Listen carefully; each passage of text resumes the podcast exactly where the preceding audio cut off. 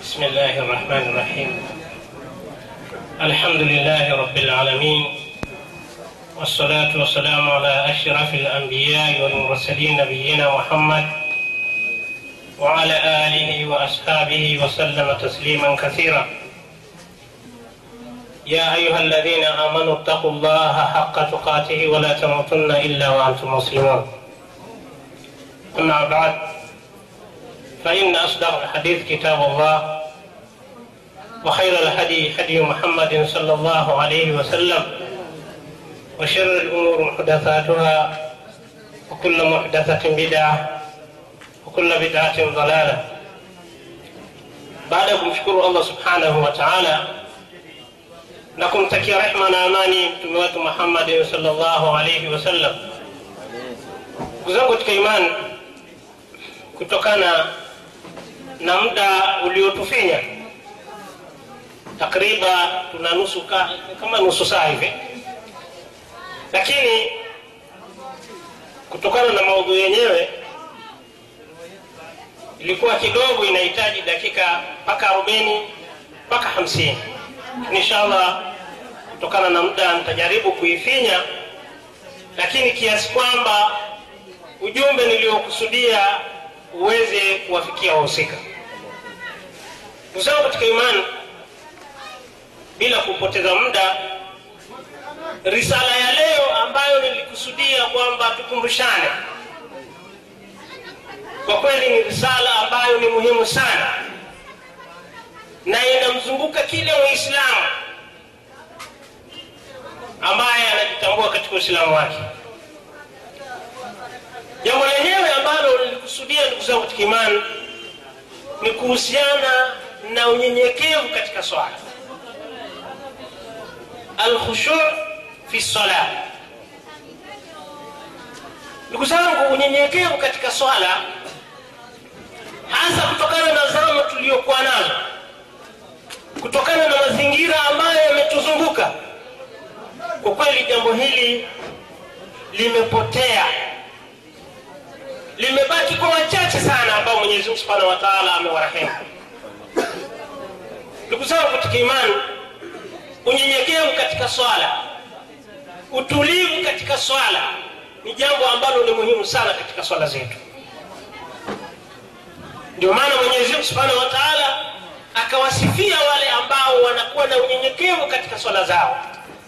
Pale aliposema kwamba baada audhu billahi min ashaitani rajim akasema kad aflaha lmuminun hakika wamefaulu wale waliokuwa na imani. Watu wenye imani ni watu wa namna gani? Alladhina hum fi salatihim khashiun.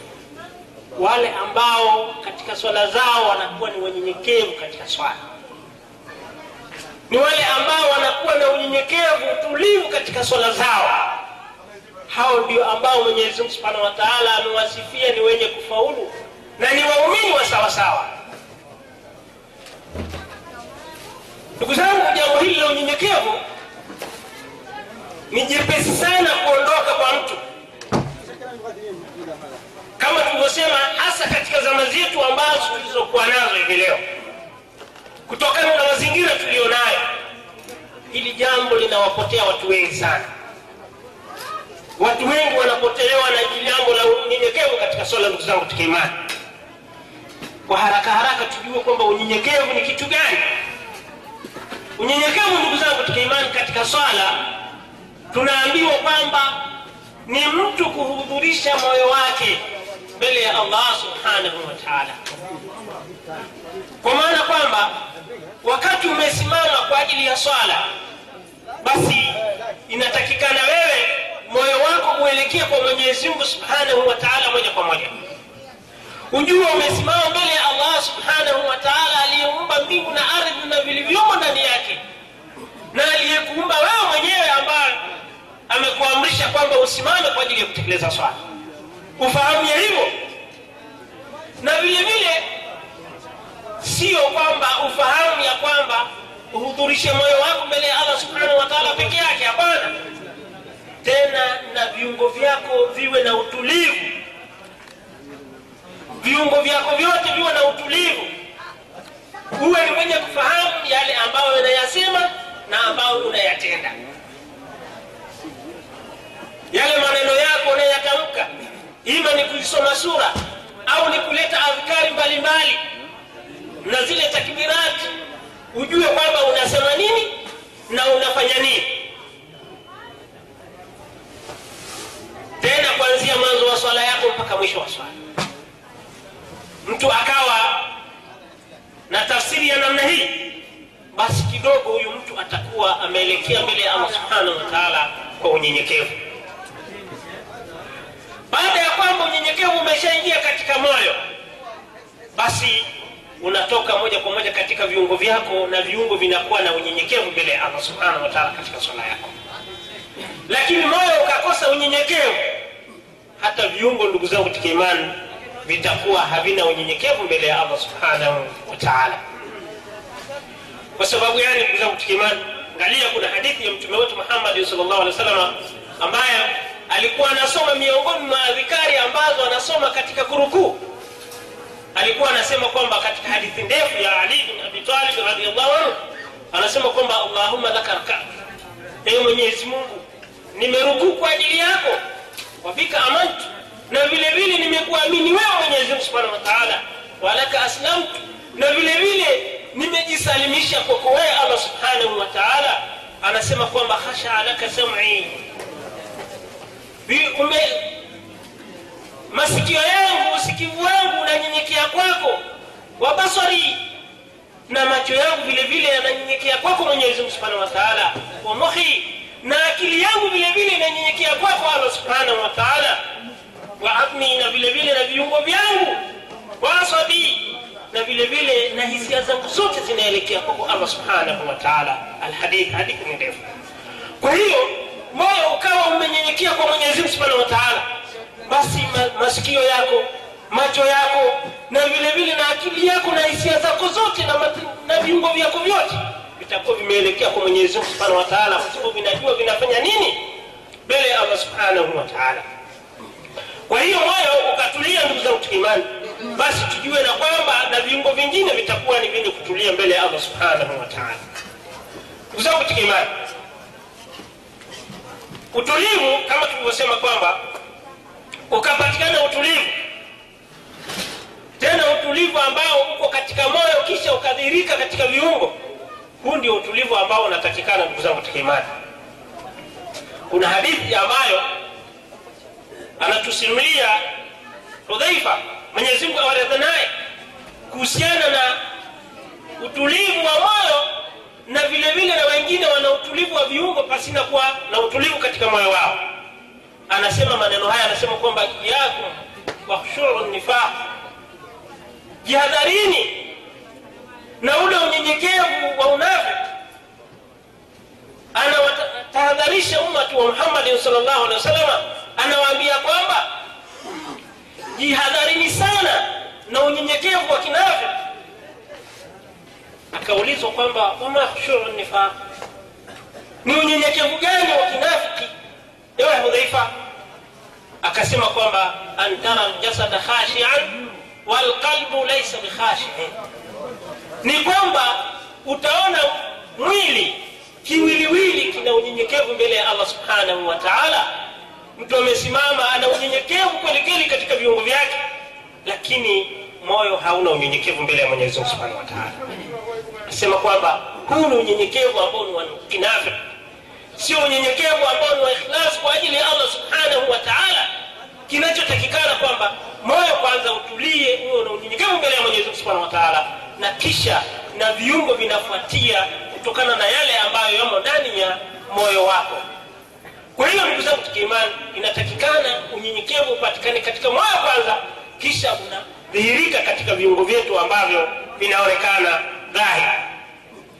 Ndugu zangu tukiimani, sababu ya kuweza mtu kupata unyenyekevu ziko nyingi sana ndugu zangu tukiimani, lakini mimi nimezigawanya katika sehemu mbili. Sehemu mbili ya mtu kuweza unyenyekevu. Jambo ambalo litakusaidia wewe upate unyenyekevu katika swala yako. Sehemu hizo mbili. Kwanza kabisa ni mtu kuhudhurisha yale yote ambayo yatamsaidia katika kuleta unyenyekevu na kupa nguvu unyenyekevu katika swala yake. Jambo la pili ni kuondosha yale yote mishughuliko yote ile ambayo inakufanya wewe uweze kutoka katika unyenyekevu katika swala yako. Kabla hatujaanza kuyataja haya kwanza inatakikana ndugu zangu katika imani.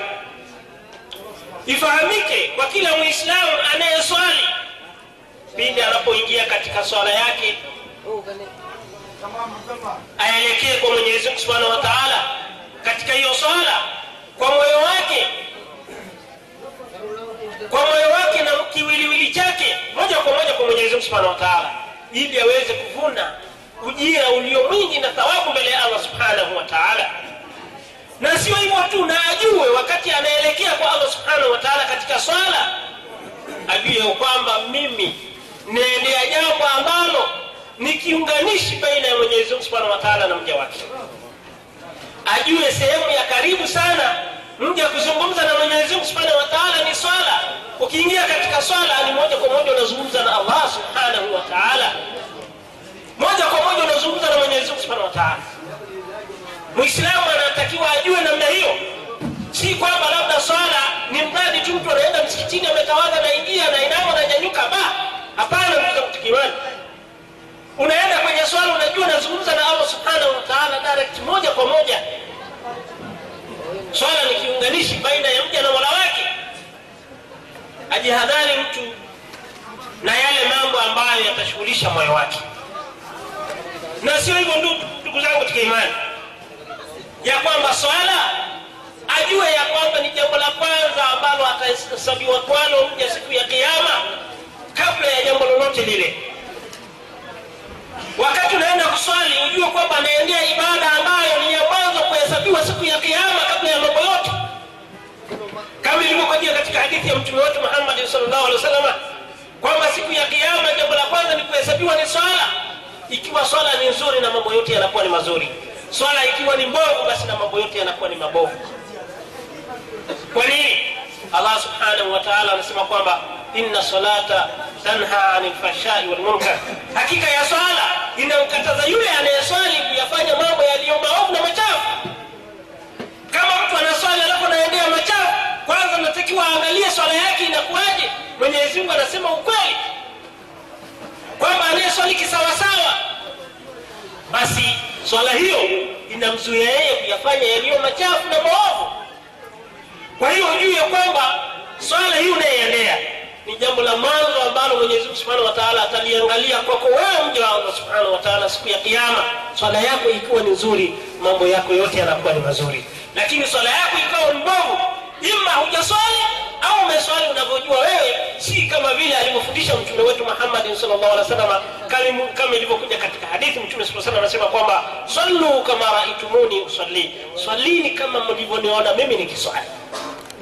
Ukaswali vile basi swala hiyo itakusaidia wewe na mambo yote yatakuwa ni mazuri mbele allah subhanahu wa taala. Kinyume na hivyo ndugu zangu tukiimani swala itakuwa ni mtihani na itakuwa ni mbovu na ikiwa ni mbovu basi jue na vitu vyote itakuwa ni vibovu ndugu zangu katika imani sio hivyo tu. Anayeiendea swala afahamu ya kwamba katika mambo yaliyofaradhishwa na allah subhanahu wa taala yote yalikuwa jibrilu anatumwa na allah subhanahu wa taala kuja kumletea mtume wetu muhamadi sa salama katika ardhi hii. Kwamba mwenyezimungu subhanahu wa taala anaamrisha kadha mwenyezimungu anakataza kadha mwenyezimungu anaeleza kadha.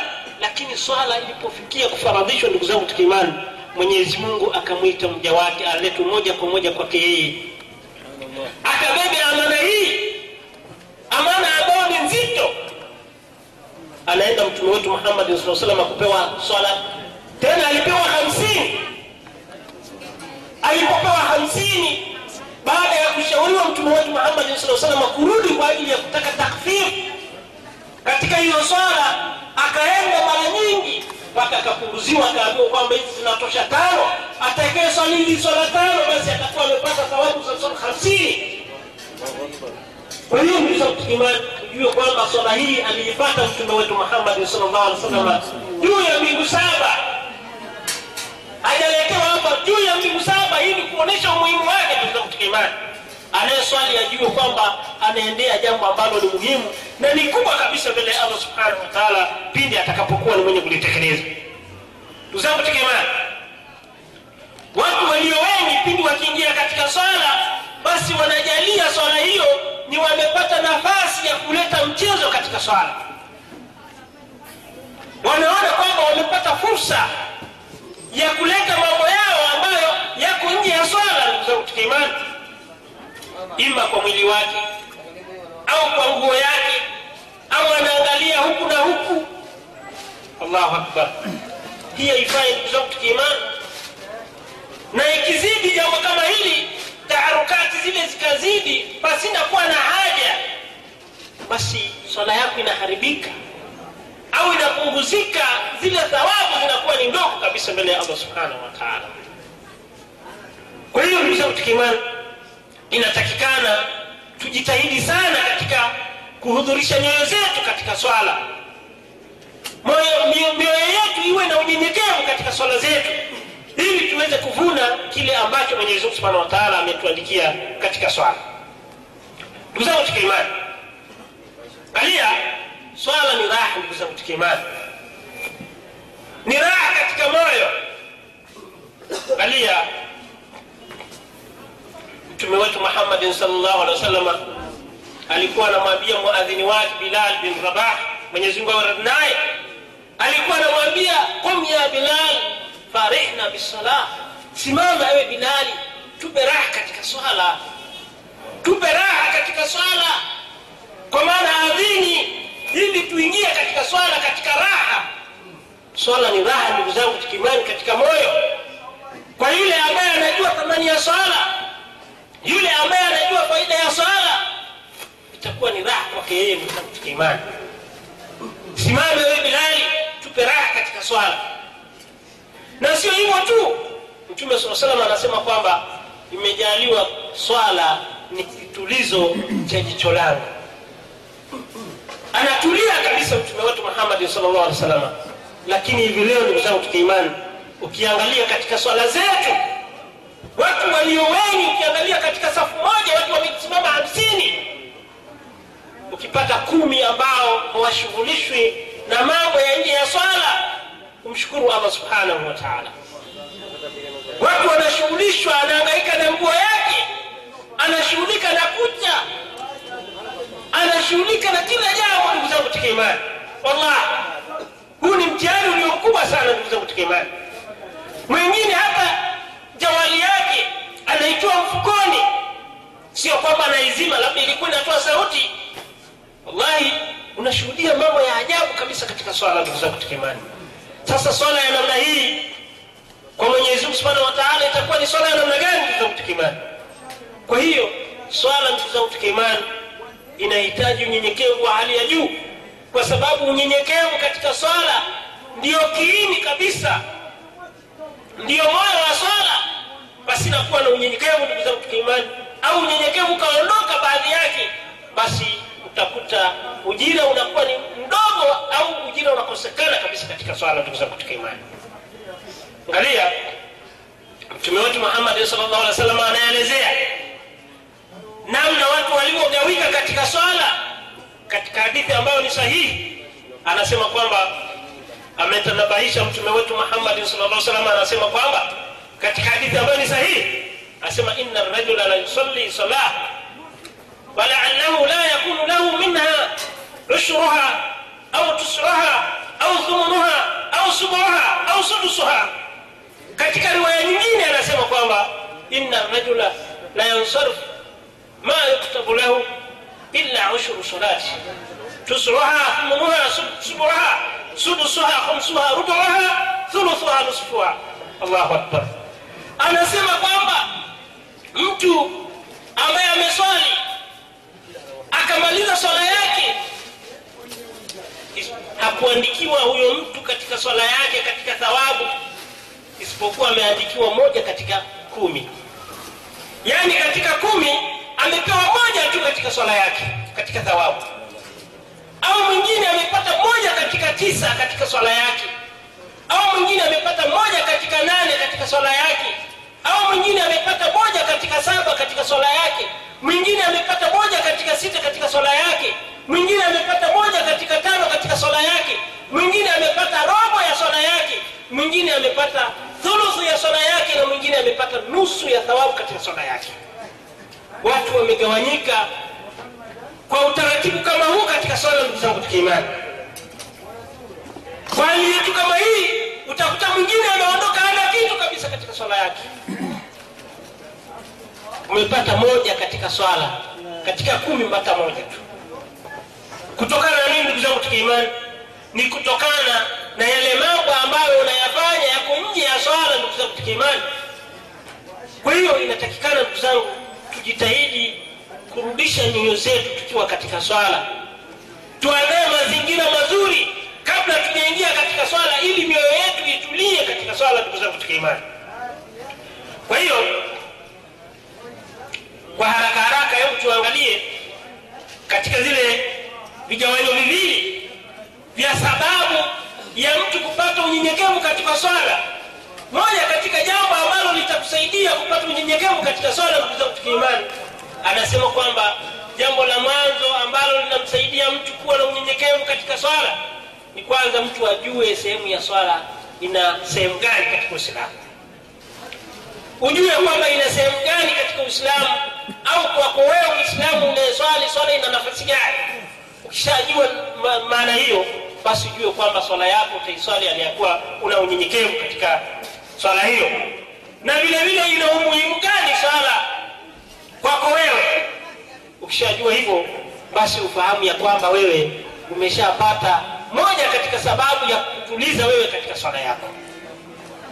Swala lingine ambalo litakusaidia katika kupata unyenyekevu katika swala anasema kwamba atamanina fi salah ni mtu kuwa na utulivu katika swala na utulivu tunaozungumzia hapa ndugu zangu tukiimani ni kwamba mtu awe anatulia katika swala yake viungo vyake vitulie kwa muda maalum wakati anaendelea na swala.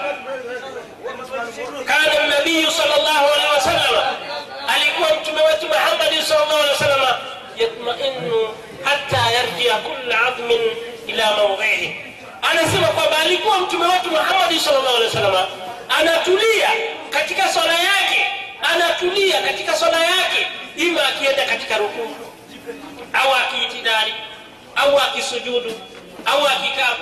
Baada ya sujudu alikuwa anatulia mpaka kila kiungo kinarudi mahala pake.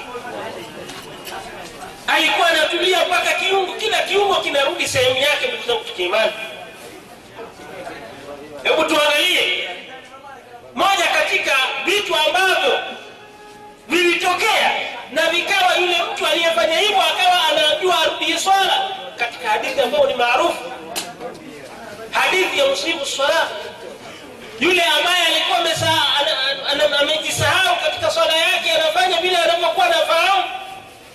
Pale alipokuwa ameingia mtu mmoja msikitini na aliyekuwa mtume saa alikuwepo msikitini akawa anaanza kuswali na aliyekuwa mtume saa anamwangalia yule bwana akaswali alivyoswali akamaliza akamwendea mtume wetu muhammad saa salam akamtolea salamu. Alipomtolea salamu mtume saa salam akamwitikia akamwambia kwamba irjii fasalli fainnaka lam tusalli. Rudi ukaswali hakika wewe hujaswali. Yule bwana akarudi akaswali. Alipomaliza akaja akatoa salamu kwa mtume wetu muhammadi salllah alih wasallam tena. Akamwambia irjii fasalli fainnaka lam tusalli. Rudi ukaswali wewe hujaswali yule bwana akarudia mara ya tatu akarudi tena alipoambiwa rudi tena akamwambia na mwaka yule ambaye amekutuma wewe kwa haki. Wallahi siwezi nikaswali vizuri zaidi ya hivi navyoswali naomba unifundishe. Allahu akbar. Hivi ndivyo inavyotakikana ndugu zangu katika imani. Hivi leo hebu jaribu kumwambia mtu bwana umekosea katika swala. Tena umemwambia umemvuta pembeni bwana umekosea katika swala. Bwana hebu rudia swala yako. Angalia kizaza chake sasa wewe ndio unajua zaidi hii swala. Wewe ndio mungu wewe ndio unayelipa. Subhanallah. Badala ya kwamba ashukuru kwamba amepata mtu ambaye ameona tatizo kwake yeye amemrekebisha ashukuru mungu alhamdulillah na kuombea dua. Lakini kwanza ataanza kushambulia wewe. Na hiyo swala hawezi kuirudia hata kama amekosea. Hiki ni kiburi. Huyu bwana alikubali akasema nifundishe mtume wa mwenyezi mungu sijui zaidi ya hivi angalia maelekezo mtume saa salam alivyoanza kumaelekeza. Pale alipokuwa am- amesema kwamba pindi utakaposimama ukaelekea kibla eh, kibla ukamkabiri mwenyezi subhanahu wa akamwambia thumma qra ma tayassara maaka min alquran. Kisha usome kile ambacho kinakuya wepesi katika quran. Wanachuoni wakasema iliyokusudiwa hapa ni lfatiha baada ya kusoma thumma rka hata tatmaina rakia. Baada ya kwamba umesoma umemaliza kisha urukuu. Ukirukuu utulie hali ya kuwa umesha rukuu utulie katika rukuu yako. Ujitulize katika rukuu. Baada ya hapo akamwambia thumma rfa hata tatadila qaiman. Kisha unyanyuke. Ukishasimama umenyoka utulie hali yakuwa umesimama. Thumma sjud hata tatmaina sajida kisha usujudu na aliyekuwa tulie, aliyekuwa umesujudu tulie. thumma rfa hata tatmaina jalisan. Kisha unyanyuke katika rukuu ya katika sijida. Ukae aliyekuwa umetulia katika kikao chako. Akamwambia tena thumma sujudu hata tatmaina sajida. Kisha usujudu tena mara mbili utulie aliyekuwa umesujudu kisha akamwambia kwamba thumma fal dhalika fi salatika kulliha. Kisha ufanye hivyo katika swala yako yote ukifanya hivi swala yako itakuwa sahihi na utakuwa umepata malipo kwa allah subhanahu wa taala. Ni wangapi ndugu zangu katika imani ambao wanaswali swala zile za kudo? Kudonoadonoa mtu anaenda kama kunguru anakunywa maji haraka haraka. Dakika moja ameshamaliza raka nne za salati dhuhuri au lasr au swala nyingine. Anaondoka mtu. Hii swala ndugu zangu mtu hajafikia hata rukuu ameshasimama kusimama kwenyewe bado hanyanyuka amefikia hapa anarudi. Ndio swala ambazo tunaziswali ndugu zangu katika imani katika swala mbalimbali ambazo tunaziswali.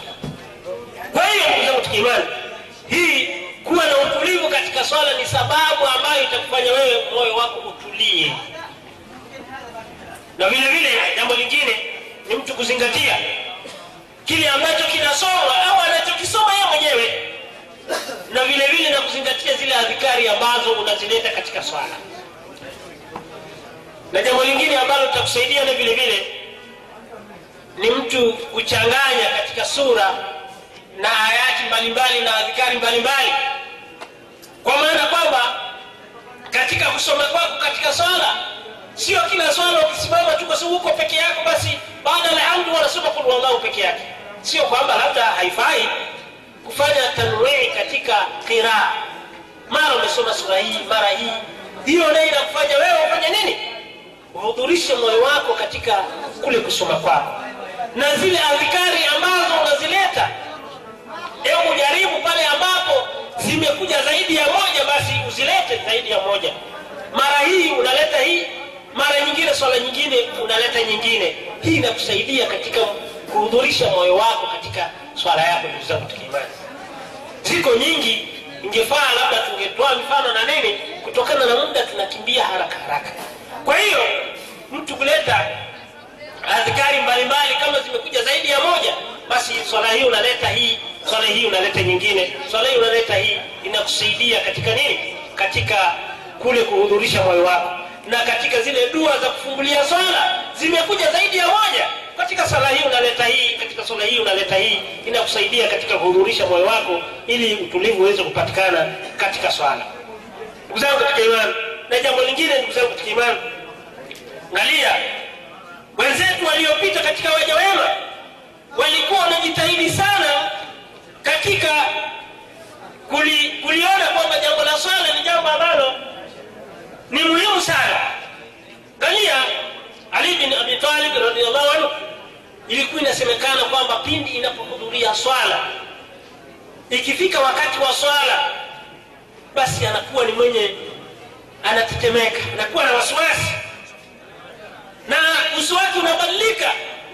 Inasemekana kwamba anaambiwa ni vipi ewe amiri muminin una jambo gani?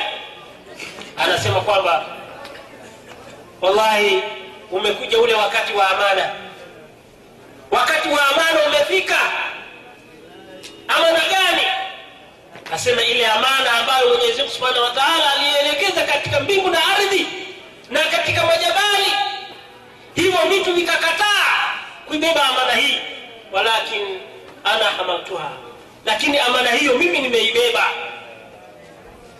Mimi nimeibeba amana hiyo iliyokataliwa na mbingu na ardhi na milima. Imekataa. Ikaogopa kabisa Katika aya Allah subhanahu wa ta'ala alivyosema kwamba inna aradna al-amanata ala as-samawati wal-ardi wal-jibal fa abaina an yahmilnaha wa ashfaqna minha wa hamalaha al-insan innahu kana dhaluman jahula, kwamba Mwenyezi Mungu subhanahu wa ta'ala alielekeza amana hii, miongoni mwa amana ni swala, ndugu za kutukia alielekeza katika mbingu na ardhi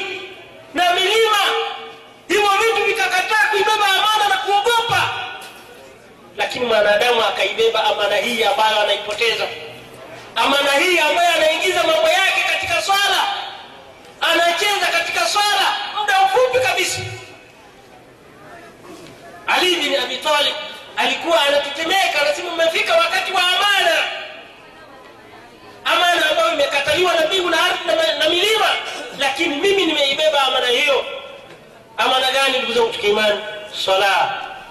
Amana ndugu zangu tukiimani kwa hiyo inatakikana kila mmoja wetu ajue kwamba swala ni amana na nitakiwa aibebe kwa ajili ya allah subhanahu wa taala. Ndugu zangu wallahi muda umeenda sana. Saa nane hiyo dakika mbili kwa mujibu wa saa yangu. Labda shekhe anaambia kwamba endelea dakika mbili tatu. Hebu tuangalie basi kwa uchache yale mambo ambayo jambo la pili ambalo litatusaidia naye vile vile yale mambo ambayo ya sehemu ya pili baada ya kuona sababu ambazo zitatusaidia wewe au mimi katika swala yetu tuwe na utulivu hebu tuangalie na vile vile na mishughuliko ambayo pindi tutakapokuwa tumei tumeichukua mishughulisho hiyo basi itatuondosha sisi katika unyenyekevu katika swala. Moja katika jambo hilo ndugu zangu tukiimani ni mtu kujishughulisha na mambo ambayo yako nje na swala. Na haya ndiyo yako mengi sana ndugu zangu tukiimani kama tulivyosema mtu yuko katika swala anaanza kuangaika na kucha zake.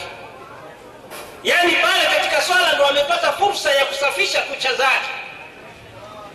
Anaanza kuzisafisha. Katika swala amepata muda wa kuweza kutengeneza nguo yake. Muda wa, wa swala amepata muda wa kucheki simu yake. Muda wa swala amepata muda wa kucheki saa yake. Muda wa swala amepata muda wa kucheki vitu ambavyo vimetandikwa katika msikiti. Wallahi tuna kazi kubwa sana ndugu zangu tukiimani inatakikana kila mmoja wetu aanze kwanza nafsi yake yeye mwenyewe. Akishaangalia kwamba alhamdulillah najitahidi basi wale ambao ni wa karibu yake hasa familia yake waweze kuwaelezea mambo kama haya ili waweze kuswali swala ambayo aliiswali mtume wetu muhammadi sallallahu alaihi wasallam. Hata kama usipate mia kwa mia lakini uwe karibu kabisa katika kuiswali swala hiyo. Jambo la pili ndugu zangu imani anasema kwamba ni kuswali. Ni kwamba mtu asiingie katika swala na hali ya kuwa chakula kimehudhuria na hicho chakula anakihitaji. Imekuja hadithi ya mtume wetu muhammadin salllahu alehi wa sallam kwamba la salata bihadarati taam. Imeelezwa vizuri kabisa. Kwa hiyo chakula kiko tayari kimeshaandaliwa. Swala ndo hiyo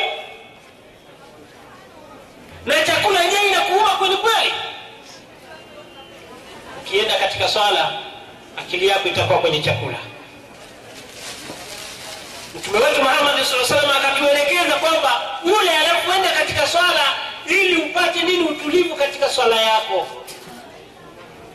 Ndio hekima kubwa ndugu zangu tikimani ili utulivu upatikane katika swala yako lakini ukakiacha chakula na hali yakuwa nakihitaji ukakimbilia katika swala utakuwa ni mwenye kufikiria chakula kwa hiyo akaenda mtu kuswali bila kula swala yake iko sahihi. Kama atakuwa ni mwenye kujimiliki kabisa hawezi kufikiria mambo ya chakula wabia wanema hamna watatizo la yote lakini ukawa na njaa unahitajia fikra yako najua kwamba mi nikienda katika swala basi nitakuwa nafikiria chakula. Kula alafu kisha naenda katika swala. Kuna maneno yako mengi siwezi nikaingia ndani zaidi kutokana na muda ulivyokuwa. Vile vile ndugu zangu tukimani. Jambo ambalo litakushughulisha na hali ya kuwa unalo na katika swala unaambiwa kwamba alla yusalli wahuwa haqinin au haqid tunaambiwa kwamba asiswali mtu. Hali ya kuwa amebanwa na haja ndogo au amebanwa na haja kubwa. Watu wengi ndugu zangu tukiimani utakuta mtu ametawadha swali imefika. Na hali ya kuwa anajua kwamba haja kubwa au haja ndogo imenibana hasa haja ndogo imenibana vizuri tu. Lakini akaona ah, swali saa eh, dakika tano tu bana alafu naenda kujisaidia mambo ya kushika maji ya nini? Anaingia katika swala aliyekuwa haja ndogo imembana. Hilo ni jambo ambalo litakuondoa katika hushuru amemkataza mtume wetu muhammadi salllah alih wasallam. Litakuondosha imamu akijitahidi kusoma sura ambaye kidogo ndefu wataanza kusema imamu une vipi bwana? Sura ndefu namna hiye hajui kwamba mimi na haja ya kwenda kutusaidia wewe utaondoka katika swala utakuwa wewe sasa unapambana na imamu kule. Kwa hiyo hii inakuwa ni sababu ya kuondosha wewe katika unyenyekevu katika swala katika imani. Una haja ingia chooni maliza haja yako nenda hali hali iko safi kabisa una utulivu ndugu zangu katika imani. Kwa hiyo hii ile vile vile inatakiwa kila mmoja wetu aangalie vitu kama hivi ili asije akaingia katika mtihani kama huo. Kwani mtume wetu muhamadi saa salama amesema kwamba katika hadithi ambayo imejumuisha mambo yote mawili ya chakula na na mtu kubanwa na haja ndogo na kubwa anasema kwamba la salata bihadharati taam wala wahuwa yudafiruhu alakhbatha kwamba hakuna swala kwa yule mtu ambaye kwa maana kwamba asiende kuswali yule mtu ambaye chakula kimehudhuria na vile vile na hali yeye anasukumwa na zile haja mbili haja ndogo au kubwa. Kwa hiyo natakiwa tuangalie vitu kama hivi ili unyenyekevu uweze kupatikana. Na jambo lingine ndugu zangu tikiimani ni mtu kutokuwa na vishawishi. Katika kuwashawishi wale ambao wako pembezoni mwake hasa katika kiraa utakuta mtu mwingine anaweza akasoma sauti ambayo ni ya juu kabisa. Huyu ambaye yuko wa kwanza wa pili watatu anasikia sauti yake kwa sauti kubwa. Yaani pengine walikuwa na swali pamoja na imamu imamu kamaliza wakasimama. Wakaanza kumalizia zile rakaa ambazo zimewapita. Utakuta mtu mwingine anasoma kwa sauti ya juu sana. Kiasi kwamba anamshawishi huyu ambaye yuko pembezoni mwake. Atakuwa anamwondosha katika ile khushuri yake katika swala. Ntakiwa mtu asome atoe e, sauti ile ambayo anakisikiliza mwenyewe katika nafsi yake. Na madomo yake yatikisike kama tulivyoelekezwa siku moja katika mhadhara wa shekhe yasini kwamba alituelekeza namna gani katika kusoma mtu asome namna gani. Kwa hiyo kusoma usisome katika sauti ya juu unaweza ukaanza kuwashawishi hawa ambao wako pembezoni mwako. Kwani imekuja hadithi ya mtume wetu muhammadin salllah alih wa salama anasema kwamba ala inna kullukum munajin rabba hakika kila mmoja wenu katika nyinyi ananong'ona na mola wake. Fala yudhiyanna ba'dhukum bada basi asimuudhi msiudhiane baadhi yenu kwa baadhi nyingine. Wala yarfa wala badu fi qiraa au qala fi salah anasema kwamba au msije mkanyanyuliana sauti baadhi yenu kwa baadhi nyingine katika kisomo au katika swala. Kwa hiyo natakiwa wakati tunaswali basi sauti zetu ziwe ni zile ambazo tunazisikiliza sisi wenyewe pasina kuwashawishi wale watu wengine. Na lingine ndugu zangu katika imani katika kumalizia ni kwamba ambayo ndio maafa makubwa kabisa hizi simu zetu ndugu zangu katika imani. Pakimefikia katika misikiti kila ukifika katika msikiti mlangoni wameweka bango zima simu yako. Zima simu yako. Isitoshe! Baki nafikia imamu akisha waweka watu katika safu anawaambia jamani mwenye simu azime. Pamoja na kwamba tangazo liko kule imamu anaongezea tena jamani mwenye simu azime. Lakini maajabu makubwa katika swala wasikia vinanda vinapigwa katika swala katika simu vinanda vinapigwa katika simu. Miziki inapigwa katika simu. Na aliyakuwa amesoma tangazo kama haitoshi imamu katangaza. Lakini mtu ameiacha simu yake anajua kwamba ah, mimi nilikuwa na miadi na mtu fulani bwana. Maana akilikosa dili linaweza likanipita. Afadhali anipigie alafu kisha nikimaliza nimtafute nimwambie kwamba nilikuwa katika swala. Hili ni jambo ambalo ndugu zangu tikimani inatakiwa kila mmoja wetu aliangalie sana zima simu yako mbona sehemu zingine kama sehemu za kwetu kule? Mahakamani unaambiwa kwamba mahakamani utakiwi simu iite. Ukiwa hatua sijui ngapi zima simu yako. Mtu anakuwa makini na wenzake wanamwambia zima hiyo simu. Ukifanya mchezo naingia ndani wewe. Mtu kabla hajafika anaiminya simu yake anaenda hali ya kuwa simu haiko hai simu yake lakini katika ibada ya allah subhanahu wa taala ibada iliyo nzito kama tulivyozungumza tunaingia amesoma tangazo imamu katangaza simu yake anaiacha iko inaanza kuita. Inamshawishi yeye inawashawishi na wale ambao wanasikia. Huu ni mtihani ndugu zangu tikimani ni mtihani mkubwa sana. Ni neema yake tuliyokuwa nayo lakini natuangamiza neema hiyo ndugu zangu inatumaliza kabisa. Au mwingine anaondoa sauti akaweka mtikisiko. Subhanallah. Umefanya nini sasa? Umeondoa sauti umeacha kitu kingine ambacho kinakutetemesha wewe katika swala. Huko katika swala unasikia simu huku inakutikisa. Fikra zinaondoka. Ah, jamaa yangu labda anatafuta saa hizi ah, jamaa yako wapi na swala ndugu zangu tegemea kwa hiyo ndugu zangu hili la simu ni mtihani ambao kila mmoja wetu inahitaji yeye mwenyewe aimiliki nafsi yake aweze kuondosha mtihani kama huu. Na sio hivyo tu. Simu hii unaweza ukawa umeiweka alafu unaiweka karibu badala ya kwamba uiweke hata mali unaiweka karibu ikiita ni mtihani mwingine. Kwa hiyo ndugu zangu tujitahidi sana katika kuyangalia haya mambo tuliyoyazungumza kwa haraka haraka yaweze kutusaidia sisi katika unyenyekevu katika swala zetu. Umuhimu ni kwamba ili swala zetu angalau zikubalike mbele ya allah subhanahu wa taala. Ili swala zetu angalau zikienda kuhesabiwa ziwe zinatusaidia katika kurekebisha mambo yale mengine ambayo tumeyakosea tuingie katika pepo ya allah subhanahu wa taala. Kwa hiyo ndugu zangu tukiimani nipewa sharti kwamba chakula kikija basi nawe malizi chakula kimeshakuja kwa hiyo nasema ndugu zangu tukiimani tumwombe mwenyezi mungu subhanahu wa taala kwa uwezo wake atusaidie ili nyoyo zetu zitulie katika swala zetu. Tumwombe allah subhanahu wa taala vile vishawishi vyote ambavyo vinatufanya kwamba swala zetu zikose, zikose utulivu mwenyezi mungu subhanahu wa taala tusaidie ili tuweze kuviacha hivyo vitu. Na mwenyezi mungu vile vile awaponye wagonjwa wetu ambao wako hospitalini. Na vile vile na wale waliotangulia mbele ya haki mwenyezi mungu awasamehe makosa yao.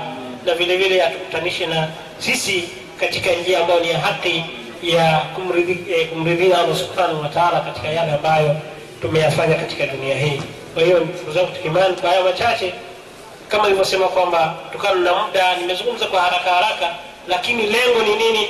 Kwamba utulivu katika swala upatikane ndugu zangu tukimani tumo mwenyezi mungu subhanahu wa taala atusaidie katika hilo. Kwa hiyo naishia hapa. Assalamu alaikum warahmatullahi wabarakatuh